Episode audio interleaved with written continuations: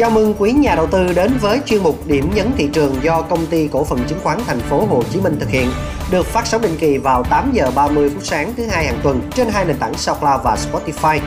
Chuyên mục tuần này với chủ đề những phản ứng của thị trường chứng khoán đối với Omicron sẽ được chia sẻ thông qua góc nhìn của chị Bùi Hoàng Minh, chuyên gia phân tích cao cấp khối khách hàng cá nhân đến từ HSC. Và sau đây sẽ là nội dung chính của chuyên mục.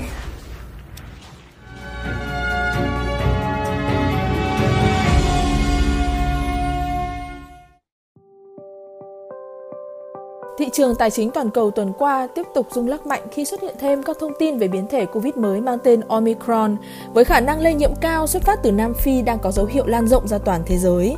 Trong khi hiểu biết về biến thể mới này còn nhiều hạn chế, nhiều quốc gia đã ngay lập tức đưa ra các lệnh hạn chế di chuyển với các vùng có nguy cơ cao. Tuy nhiên, chúng tôi cho rằng thị trường cũng đã nói nhiều đến các đợt bùng phát mạnh có thể xảy ra trước đó khi mùa đông và mùa xuân đến, tạo ra môi trường thuận lợi cho virus phát triển nhanh khi mở cửa kinh tế. Và có thể nói rằng khi thị trường chứng khoán đang ở trên một vùng đỉnh mới, những sự rung lắc và bán tháo mạnh trong một vài phiên thường diễn ra và dường như Omicron đang là cái cớ hợp lý nhất. Ngoài ra, việc thế giới đang tiếp tục chứng kiến sự thay đổi dần trong chính sách tiền tệ phù hợp với một chu kỳ kinh tế mới hậu đại dịch có thể đã kích hoạt động thái chốt lời trong ngắn hạn. Nếu như nhìn vào diễn biến của chu kỳ kinh tế mới, có thể thấy rằng Trung Quốc đang dần đi qua đỉnh hưng thịnh sau khi đã tăng trưởng cao bất chấp Covid-19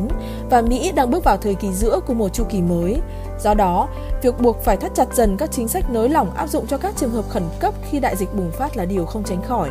Và do đó, với tầm nhìn 2022, danh mục đầu tư của nhiều quỹ đầu tư lớn trên thế giới cũng đã chứng kiến sự chuyển giao về tỷ trọng và các nhóm ngành để phù hợp hơn với các môi trường vĩ mô hậu đại dịch.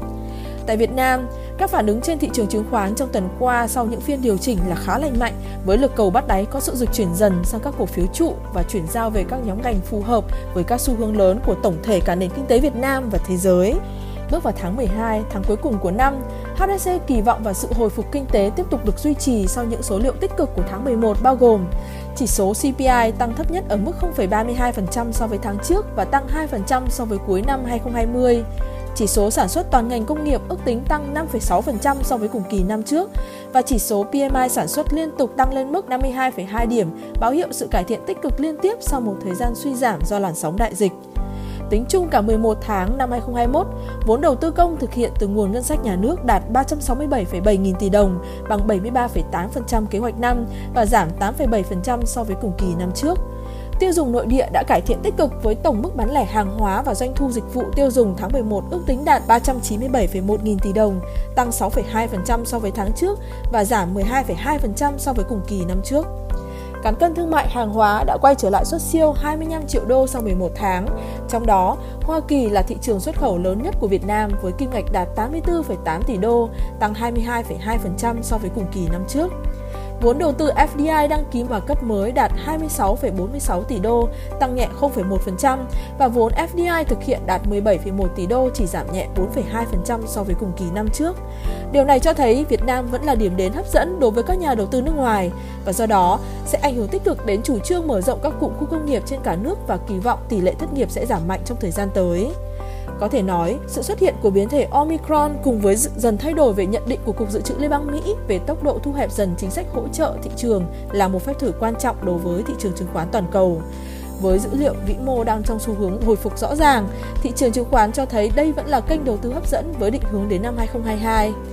Một số tín hiệu đáng mừng trong chặng đường hồi phục kinh tế đầy thử thách có thể kể đến như nền kinh tế Trung Quốc, Mỹ hay cả Việt Nam vẫn rất năng động. Các công ty đã và đang học được bài học lớn từ sự thích nghi với các sự cố bất ngờ như đại dịch có thể chủ động ứng phó.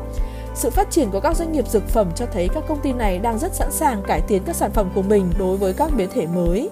Và điểm quan trọng là với phép thử Omicron, chúng tôi hy vọng không có một sự gián đoạn nào lớn đối với kinh tế thế giới như đã từng xảy ra trong năm 2020. Sự bình thường hóa hậu đại dịch bao gồm cả thói quen mới và cũ sẽ tiếp tục được duy trì. Các nhóm ngành lớn cần lưu ý trong thời gian gần đây bao gồm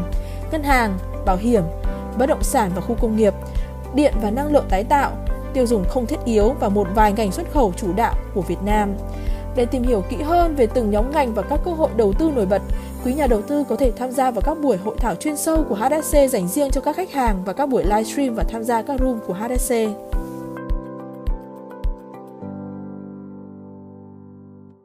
Vừa rồi là toàn bộ nội dung của chuyên mục điểm nhấn thị trường tuần này. Hy vọng đã mang đến cho quý nhà đầu tư những thông tin quan trọng và cần thiết. Cảm ơn quý vị đã dành thời gian lắng nghe. Hẹn gặp lại quý vị trong chuyên mục tuần sau cũng vào 8 giờ 30 phút sáng thứ hai hàng tuần trên hai nền tảng SoundCloud và Spotify. Xin chào và xin hẹn gặp lại.